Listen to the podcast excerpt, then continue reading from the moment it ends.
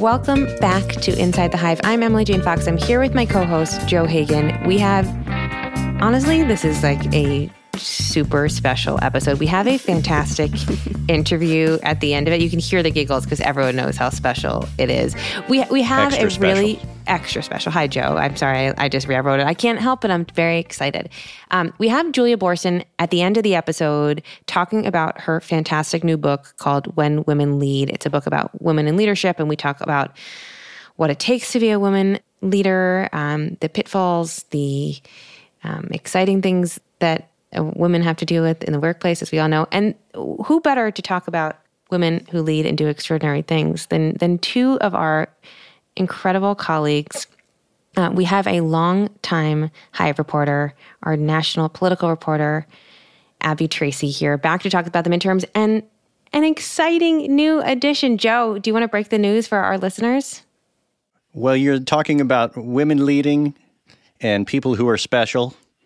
And we have a very special new correspondent at Vanity Fair magazine. Her name is Molly Jong Fast, and she is here with us presently on Inside the Hive, where she belongs. Hello, Molly. Welcome. Thanks for having me. So much fun. Abby, Yeah, I'm Molly, excited. come on. This is like truly an all star panel, and no better week for it because we are within a week of the midterm elections, and you two are two of the people who I feel like I want to hear from most as we stare down the end of the world. Molly, as our newest member, let me take your temperature about how you're feeling as we head into these last couple of days. What what are you looking at? What are you expecting? What are we to face uh, on on that fateful day in November? You know, I vacillate between being convinced that all the, I mean, the fundamental problem that I have is that I don't trust any polls. Right? I don't trust partisan polls. I don't trust so-called nonpartisan polls. I I mean, I just know I have a home phone number somewhere but it doesn't ring. so I assume that these polling, you know, the polling methodology is just completely flawed. So I feel like the sort of information that a lot of us are going on is sort of vibes more than anything else, right? It's vibes that the current president isn't that popular and that inflation is high. But I don't have a sense of really how people will vote. And these early turnout numbers are looking good for Democrats. So in a week, we could all be very surprised, or we could all see exactly what we're expecting. Again, it's this cliche. It's going to come around to turnout, I think. Sure, Abby. What what vibes are you picking up on? Because I feel like vibes is like the most scientific way to go into a consequential National election. that- Vibology Correspondent. Yeah. Yes, yes, that's my title. Uh, I'm I'm with Molly a little bit on it. Some days I'm terrified by the polls. Other days I'm like, how can I even believe polls? I do think a lot of what I've been kind of paying attention to this cycle in terms of the polls themselves are just trends, not you know, not individual polls, not that. Just trying to see if they're like patterns, changes, things of that nature. But that said, I don't think, especially right now, that there is going to be any kind of poll that can capture just the clusterfuck that is happening everywhere. Sorry to swear. We might Yeah. need to bleep that out. Oh, Um, no. Keep it in. We're going to unbleep it. I just, I, you know, I think during the Trump era, you constantly heard this word unprecedented, unprecedented, unprecedented. But I do sort of feel as though there are things happening right now that are genuinely unprecedented. You look at the fall of Roe, you look at, you know, what happened with January 6th. I don't know how much that's still lingering. And then you have all these other kind of traditional markers that people base you know presidential elections midterm elections on you know economy inflation et cetera so i just don't know that there's a real scientific way to get a sense of like the bag of goods that everybody's dealing with if that makes any sense Mm-hmm. I, I will say that there is an article in the uh, on Politico today that talks about the polling and about how there's very few independent polls out there, and that a lot of them had been partisan polls, and surmising or speculating that you know a lot of conservative polls have been coming out conservative leaning polls in order to create a momentum, to create a perception that there is momentum and to depress Democratic turnout. I mean, they don't say we know this for a fact, but it's like something that you can perceive just out there in the world. The other thing to remember is like, you know, nobody knows nothing. Nobody mm-hmm. knows what's going to happen, and we've seen that. We saw it in 2016. We've seen it in other elections where there's a shock reverse of what the polls said and what people expected. In in this case, but what we can say, and I'll repeat something that James Carville said here uh, a couple episodes back which is that under normal circumstances, it would be very clear that the Republicans were going to crush the Democrats all over the place because of the economy, because of the crime situation, and them banging on that. But it hasn't been that way. And the fact that Democrats are where they are shows that the electorate is looking for a reason not to pull the lever for Republicans. You know, and some of these candidates will give them that reason, and others are going to be, you know, facing longer odds because of their own problems. You know, from state to state, you can look at it. I mean, whether Fetterman's going to be, you know, actually hurt from his last debate, that could that could be the game changer. We don't know, but. Mm-hmm.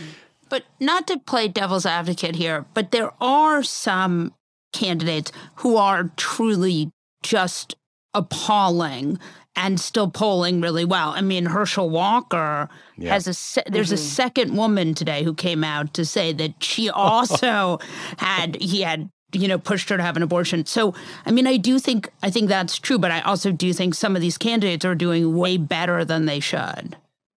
I guess like back to that kind of point around trends or patterns I'm seeing too. One interesting thing is, you know, there's been such a conversation around, oh, does Roe v. Wade matter? You know, will it just be the economy and all that?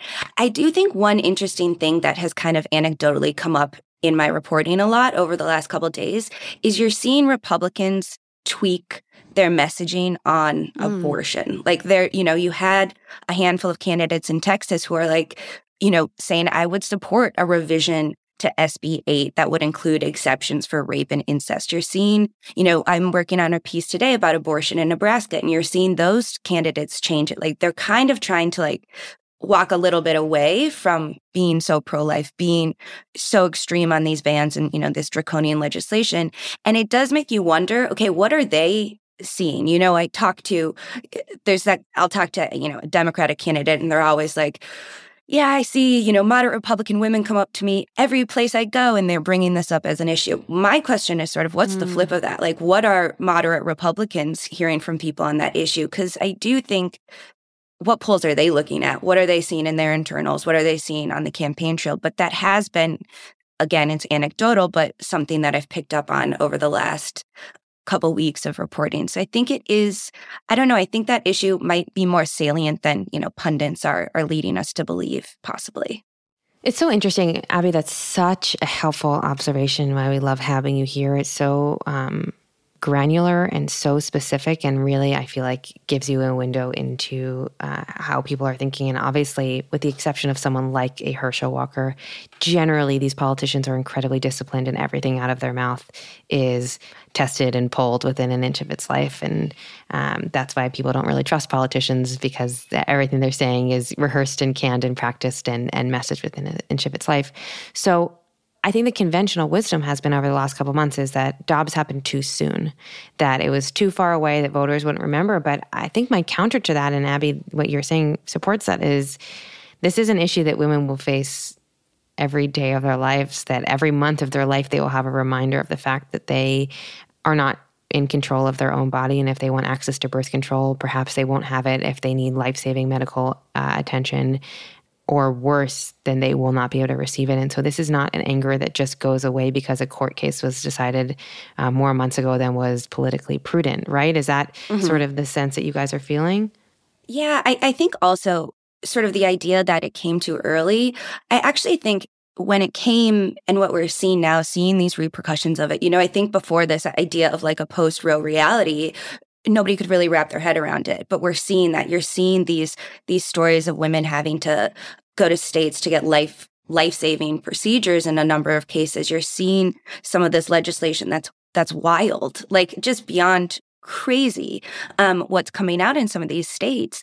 And then i also think the one thing to really look back on and i think has been such a important of this issue is what happened in Kansas. I just I think we can't deny the turnout around the ballot measure and that in what ended up beyond the ballot measure, measure being a very Republican um, dominated election. They did very well in the state of Kansas. It wasn't like it suddenly you know, became this like blue bastion of a state, it mm-hmm. stayed red. And I think that really speaks to sentiment around this issue, probably more than than a poll that, you know, is a phone call, you know. And isn't it right that the last five special elections since Roe, since Dobbs, have all gone more for Democrats? I think, I think right. so. Yeah. Mm-hmm. Or at least they're overperforming. Right. In them. Overperforming the yeah. Right, exactly. That was what it was. Did you guys notice the uh, latest Times piece where they, you know, they've been um, interviewing, Pat Healy is interviewing different uh, voters in different states, and they have a little group, study group, right? It's half Republican, some independents. And they asked the question on abortion, and they said, you know, only one of the people they talked to uh, was happy about the direction that things had gone in the on abortion. And even among the Republicans, they were like, "No, we're not into that. We're not into this like you know draconian. Under no conditions can you have an abortion scenario." It's definitely like even within that, and you know these are people, some of whom were saying they were going to they'd vote for Trump again in 2024. But it it was definitely the one issue that they talked to voters about that seems to be unifying. And if that plays out, you know, next week, that may be the you know the uh, November surprise. Well, this feels like a real nail biter. Get your popcorn ready. I'm truly terrified. Uh, but if there's anyone who I would want to be terrified with, it would be the group that is on this podcast. And we are so lucky because hopefully in the weeks to come, we will get to break it all down together and to what degree our demise will be coming for us. And, and so we're just so grateful for your perspective for your um, biting your nails alongside of us, and we will continue to roll through it together. And in the meantime, we get to have this fantastic interview with Julia Boorstin as the sort of silver lining to whatever storm may come mm-hmm. our way. Let's hope women lead the way next week, uh, uh, you know, in the voting booths. Mm-hmm. And welcome, Molly. I'm so excited to, to have you on the team. Oh, We're virtual right now, but I was excited for this. It's fun. oh, it's great. It's fantastic. I'm super honored to be here.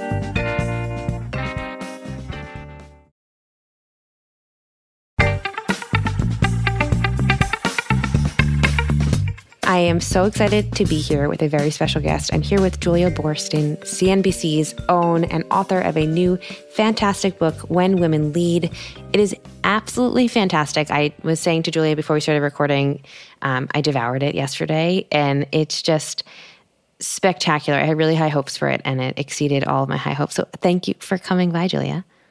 Thank you so much for having me here. I'm so glad you enjoyed it. Oh, I loved it. Okay, for a million reasons, I loved it this topic of women leaders in 2022 is something that I have thought a ton about, both as a woman who has interviewed a ton of female founders and executives and CEOs. I wrote a story this summer about Audrey Gelman, who is a very uh, a lightning rod of a female leader, and it led me down a rabbit hole of talking to a lot of female executives and talking about uh, female founders a lot. So this is something that really uh, I've been thinking about a lot. And you just wrote the masterclass in it. The book goes through so many different case studies, so many different business examples, so many different phenomenal women. And then you're also weaving that in with data. And it's just such a compelling read, uh, both for people who are interested in what it is like to run a company as a woman, about how women's leadership styles different, it is instructive but also super interesting and i i need to know how you decided to do this and what the process of of executing something like this is Oh, thank you so much, Emily. It means so much to me. I so admire your work. So to hear that it resonated with you just is thrilling. So I always wanted to write a book. I started off as a as a writer for Fortune magazine and I loved doing long form magazine articles. So sort of writing a book was always a dream, but I knew I would have to find a project that was so important to me that I could do it in addition to my day job. I'm a reporter at CNBC. I've been there for 16 years and I cover media and tech companies. And sort of ha- the fantasy of writing a book was out there in the back of my mind. But when I realized this was the topic, I knew I had to do this. And and and the, I came to this idea of trying to dig into the advantages of female leadership because I've interviewed literally thousands of CEOs in my 20 plus years as a business reporter, and I feel very privileged to have seen some of the best leaders in the world and get to talk to them about how they make decisions, but also have interviewed plenty of companies and leaders that have flamed out and have gone out of business. And through that process, as I was I was getting my own masterclass in leadership, I was coming across these female founders and female female CEOs. And at first they were in a teeny tiny minority when I started out doing this over 20 years ago. Over time, particularly over the past five years, I started noticing more and more women in business. But I also noticed that they were really approaching problems and thinking about things differently. And they didn't have the same approaches to, to growing their companies. They didn't have the same approaches to quarterly results. They just had a whole nother take on things. And I was really drawn to them. And I was particularly curious about them because the statistics of the chances of succeeding as a woman in business are bananas. like, I don't know what other word to use for it. But right now, 8.5% of the Fortune 500 CEOs are women. That is an all time high. The numbers have been much, much smaller historically. That is not anything to celebrate. The numbers are crazy. And then if you look at the tech world, tech, which is such a nexus of power and has shaped so much about the way we live, there in the venture capital business, last year, $330 billion of VC dollars were deployed. 2% of those went to female founders. Which I believe so, is down from the year earlier. It is down. So over the prior decade, an average of about 3% of venture capital dollars went to female founded companies. That declined to 2% in 2021. So the numbers were crazy, but yet I was meeting these women and thinking they're so fascinating. They've survived despite the odds. And if I could figure out how they managed to lead and create these awesome companies despite these crazy odds against them, then they would have takeaways that would be valuable for me and for everyone else who wanted to succeed in the business world. And so I sort of use this lens of the people who have succeeded despite the craziest odds as a way to get into this deeper storytelling about what some of the advantages are of female leadership that we do not traditionally talk about. Um, and so I started off interviewing women and starting with VCs and asking them which which companies they thought were most interesting and I, I it was like a daisy chain. One led to another, led to another, and I ended up interviewing about 120 people, um, all on mostly on Zoom. I would say 90% of which were on Zoom during the pandemic. And the great thing was that everyone was at home. Everyone said yes because they had nothing else to do. And I got to talk to all these amazing people, which was so life changing and inspiring just to have that experience of talking to these phenomenal people. And then from there, I was like, okay, I got to understand why their approaches are working, why they're succeeding when I would have given up long before them. So I started digging into this research to sort of create a framework and understand um, why they were so successful. And for me, it was this this fabulous process of discovery, but also self discovery, and really changing the way I think about myself um, in the workplace as a leader.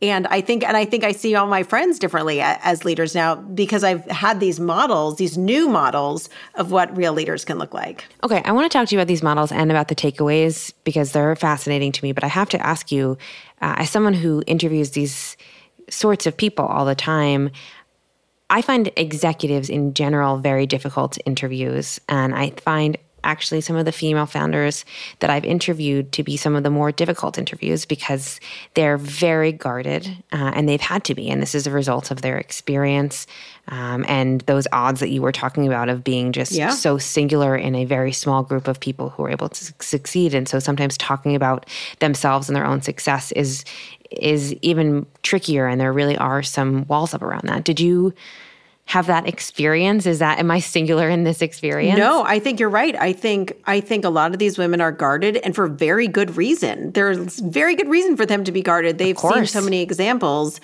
of women being targeted for reasons that sometimes don't entirely make sense.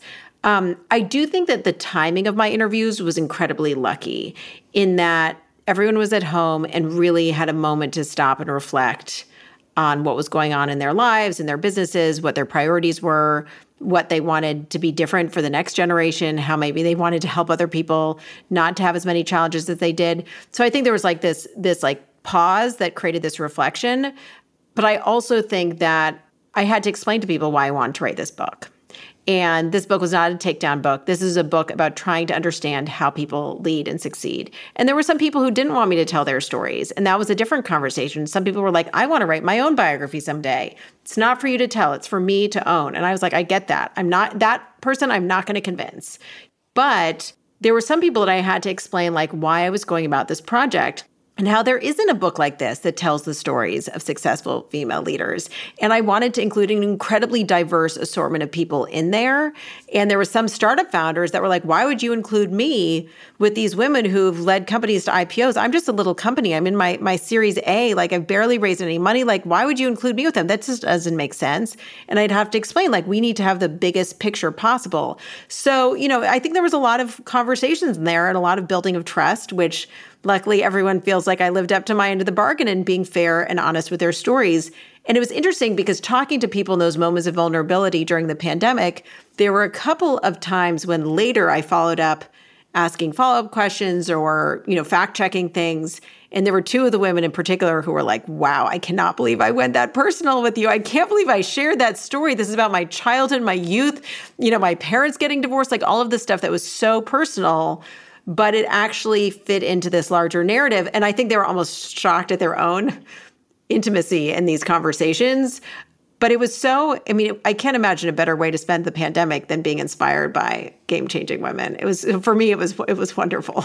It's fascinating and I think the fact that you were so explicit about your intentions uh, is really important because a lot of the time you don't see a ton of press about female founders that isn't like completely glowing or takedown. And I think there there hasn't been a something that's really just been in between where um, it's not trying to build someone up to make them this sort of mythological creature or tear someone down and sort of ruin their business and their lives. Yeah. It, and look, and I but look, I, I I say in the book like I was worried that some of these women would fail or be canceled before sure. the book came out because there's that weird lag between when you finish the book and when it comes out. But you know, my goal was to tell their stories, and a lot of these women had things that had been failures and then they turned out to be success or they were successful and then times got tough as like the market a lot of these companies are having a much harder time now but um, but to really focus in on how these women do have traits, whatever it's happening with their companies in this very moment, they and their companies have traits that I think are really valuable for everyone. But yeah, it was really interesting trying to sort of crack the nut of what it is that makes these people click, or Oh, you know, there, I think about Katrina Lake, who was described as a talent magnet. Like all these people were like, she's a talent magnet. I was like, is that a characteristic that you can like bottle? Like, can we replicate that? Like, what does that even mean? And trying to like get to the bottom of what that is. And at the end of the day, it was just that she was really humble when she was hiring people. And she was like, come be my partner. I don't know anything about algorithms. So she could hire the VP of algorithms from Netflix. But to me, there are these, I like these very interesting ideas around what makes someone a compelling leader. And then sometimes if you unpack them, it's something very simple, like admitting that you don't know about algorithms to hire the best person in algorithms in the country. So I think um, it was sort of getting into these layers and trying to unpack these sort of assumptions that we all make, including myself, about leaders. It was fascinating.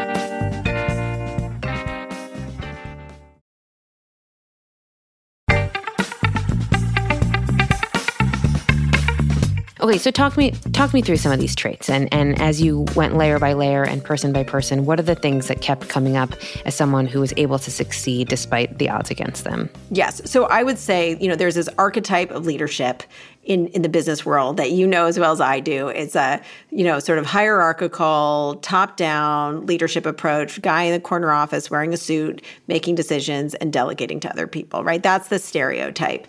And I've seen it on TV. I've seen I've seen people try to like step into that stereotype so they could be more successful. But what I saw in in these hundred plus women I interviewed that it, really success has nothing to do with the characteristics of that stereotype. And I think a lot of this comes down to sort of where we are right now in our economy and our in our world, where the pandemic laid bare a lot of things that are fundamentally important. And these women women have a tendency to lead with those traits. So for instance, like empathy. Women rank a lot higher on empathy tests. You can test your own empathy on my website, juliaboorstin.com. There's like a, a really fascinating like little web test where it can see how well you can gauge someone else's emotion and so, like women rank higher on empathy. That's essential for connecting with employees and customers and all of these things. Women are more likely to lead with vulnerability. That invites collaboration um, and, and, and sort of a humility about what you don't know. Women are more likely to have humility, and you know that ties into a great growth mindset of like, I don't know this, but I will try to learn it. Um, obviously, there's been so much about how growth mindsets are essential, but it's not just like when you're starting off in your career. You always want to believe you could keep on learning. And then the key one that seems so obvious to me but essential is this idea that women lead with a, lead with a more communal approach. So they're more likely to pull on perspectives from across an organization instead of making a decision alone. Um, and this idea also of divergent thinking like the importance of pulling on threads that are not core to the you know just rushing towards the decision and taking a little bit more time. That's something women are also more likely to do. So i I mean, I started off the book just thinking I was going to tell these stories, but as these characteristics started coming up more and more, and I started like grouping them on giant poster boards around my house, it became clear that there were these themes. And then I found the research that really backed that up. Okay, I'm going to ask maybe what's a silly question. It is not surprising to me that women are more empathetic leaders, that they are w- more willing to be vulnerable, uh, that they're humbler, uh, that they are more um, community minded than male leaders. And yet, male leaders have dominated and succeeded for since the dawn of time. Yeah. How do we know that those traits that women possess are traits that people want to see in the workplace or that that allow them to succeed? So, th- what's interesting is there's actually research around times of crisis that when times are tough, when a company's in crisis or the world is in crisis, like during the pandemic, employees would rather have female leaders. And female leaders outperform. Not only do they outperform in times of crisis, but they actually outperform on average. So the statistics would indicate that people should be having a lot more female leaders, whether at startups or at public companies. Well, you saw that you have a fantastic statistic in your book about uh, nations led by women in the pandemic and how they fared compared to nations led by men, right? Yeah. So, I mean, and, and, this is true, by the way, whether you're, whether you're talking about nations or states in the US or startups or boards or CFOs or CEOs or the C suite, companies and organizations with diversity simply perform better. And there's so many different studies in the book that if you don't like one of them, or take issue with one of them, you'll find many, many others to choose from. But the um, but that's right. During the pandemic, countries led by women had lower deaths in the first year of the pandemic um, than very similar countries led by men. So they compared countries based on size and um, the population, et cetera.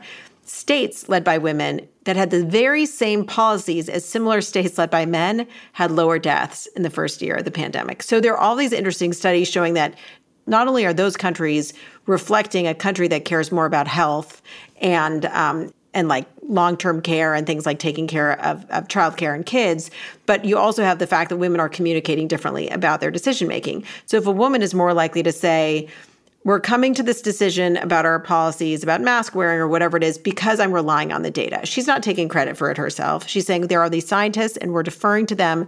We're following their lead people are going to be more have more sort of credibility or believe she has more credibility because she's not saying i'm making this decision. And she's communicating it with more empathy. She's saying this is tough. I'm really sorry we have to do this. It's tough for me too. But that empathy and vulnerability makes people more likely to try to follow her lead. So i think that there are these interesting things where when you see it play out in action it makes a lot of sense. But then even looking back at like the financial crisis which gives us a great case study if you look at regional banks, really easy to compare to each other. The regional banks during the financial crisis of 08 09, they outperformed the male led banks. The female led banks outperformed the male led banks. And the researchers tried to dig into why, and they came to believe that it was because the female led banks had been less risk taking to begin with. So there's so many different factors at play here, but the reality is is that especially in times of crisis, you want a woman in a leadership role. And I think actually that the characteristics that women are more likely to have, the strategies that they take, that's what everyone needs to be doing right now, male and female. And I am hopeful that in these crazy economic times that we're living in now, so much uncertainty, both men and women are understanding like this is what we need in, in, at the head of the company. This is how we need to be thinking differently. And I was just talking to um, an executive coach, a male executive coach who coaches a lot of male CEOs, very senior, and he was he, he read my book and he loved it. But he said that a lot of men had been coming to him, his male clients, and saying, Hey, this vulnerability thing, like, can you show me to be vulnerable? Like, oh my God. or I know empathetic empathy is important. Uh, we're struggling with talent retention. Like, help me be empathetic. And for him, he thought it was kind of funny that I was, you know, that like now everyone's getting on board. So from his perspective, everyone's getting on board. I think it'll be a long time before we actually see leaders really leading with these more traditionally female characteristics. But I'm hopeful that people are getting it.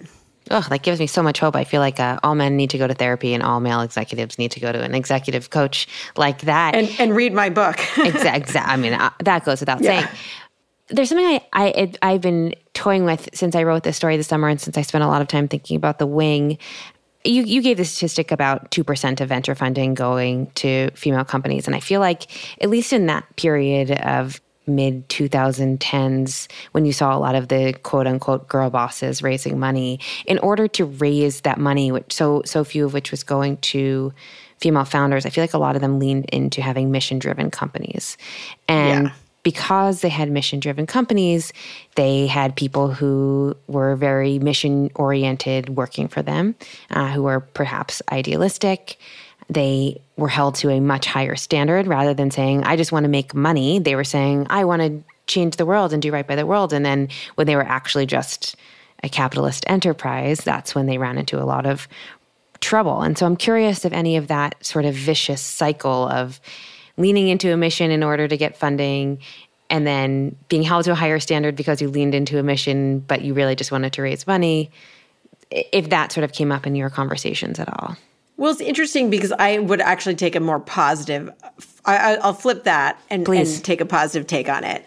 So, interestingly, because there's this expectation that women are supposed to be warm and this this stereotype that women have to be warm. If they are not warm they're penalized. So if you just have a for-profit driven company you're going to sell widgets and you're going to make a ton of money you're penalized by investors, you're penalized by employees, meaning like you're judged more harshly. But women who have a purpose to their company in addition to making profit, so they're not doing nonprofits, but they are saying, I'm going to make money and we're going to also help the environment, that actually eliminates bias against mm. them. So there's an interesting study in the book about how that basically having like you know investors or looking at a hypothetical company would rather invest in the male company than the female company even if they're totally identical on paper but if you make it a purpose driven company they would invest in the male and female led company at equal numbers because they're like oh purpose driven checks the nurturing warmth box for the women so they're more comfortable seeing women in that way um, so i do think actually having a purpose driven company is a real advantage for women and it becomes there's there is added incentive for women to lean into that because they need that to neutralize the bias. On the other side, there is an interesting study about ethics and, and gender. And it found that women are more ethical than men in their decision making in the workplace, but they are expected to be more ethical than they are. Women are held to a very, very high standard, higher than men when it comes to ethics in the workplace. And so, like, the double standards are rampant, but to me, this like expectation of like added morality complicates things further. So on one hand, women have to have a purpose so they can eliminate the bias around warmth, and on the other hand, if they don't meet a certain ethical standard, they're judged more harshly than men would be. So I don't know if that was more optimistic or just sort of unpacks it in a different way.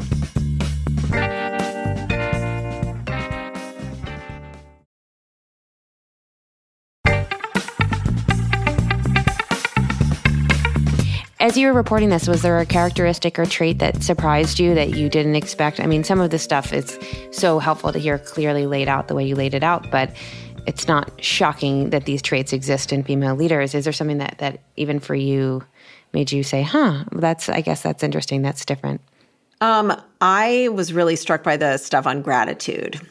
And it never occurred to me that gratitude had anything with leadership gratitude was something you felt about your family or your friends or about to be privileged to live in this world, whatever it is, I did not connect gratitude with leadership. And there were a couple of CEO interviews I did back to back where these women kept on talking about how grateful they were and how one woman, uh, Julia Collins, who runs a company called Planet Forward, I was like, tell me like how you do this. Like like what's your day like? How do you spend your time? And she talked about starting every day with a gratitude like like practicing gratitude. I was like what does that even mean? She's like i basically say a gratitude prayer like how what i feel grateful for. And she's like one thing i feel grateful for is the opportunity to take on global warming with my company and be really ambitious and also think about like the long-term thing that I'm I'm trying to solve for. So then I went back to my transcripts and I searched them using lovely tech tools for references to gratitude and blessed and lucky and it was everywhere. And like every different version of that phrase was like throughout the transcripts. So I was like, there's something here. And it's not just that women are more likely to be like, I'm so happy to be here, but there was something deeper than that. Um, and and a lot of the women were saying, I'm I'm grateful to have this opportunity to solve this problem. Like I'm grateful that I've had this combination of experiences that gives me insight on how to do this thing that no one's done before. Well, it's Talking not a given. Like, yeah, it's not a given for women. They're not entitled not to it. Yeah, and and they're not and they're not blind to it. But also this understanding that fixing problems can be like a gift for everyone. But um, what was most surprising to me was this research finding that gra- practicing gratitude um, enables more long term planning rather than short term planning. And people would rather go for a longer term payout rather than an immediate short term, lesser payout if they practice gratitude. And it's different than like saying something you're happy about. Gratitude is a very specific thing. And women are more comfortable feeling gratitude than men are. I thought it was interesting that this one study said that men, if they feel gratitude, they're like, oh, do I owe someone something? Does this mean I'm I'm like not even? I need to pay someone back. So that's why I was so, I just thought this was so interesting this idea that women are more comfortable with gratitude. Gratitude enables more long term thinking. All of these things are like long term thinking is so valuable. And I think about the challenges that we're facing now. It's like you got to get through the next three months, but you also have to figure out like what is the long game. And that was one that I never would have ever anticipated. And I, I think about that a lot now. Oh, that makes me like it gives gives me chills. It makes me want to like read this as a bedtime story for my one year old every night because it's just such valuable information for. I, I, wish this existed twenty years ago when when I needed to see that that there was a path and that there are certain things that we should follow and emulate. And I'm so grateful I'm going to practice my own gratitude for you writing this and for sharing these stories and for giving a roadmap. I will absolutely save this for my daughter when she's old enough to actually absorb it. I'm so grateful for you coming by and talking us through all of this today. Thank you so much, Emily. I'm so grateful for you. We're having a gratitude love fest right now. Thank you. It really totally. means a lot to me.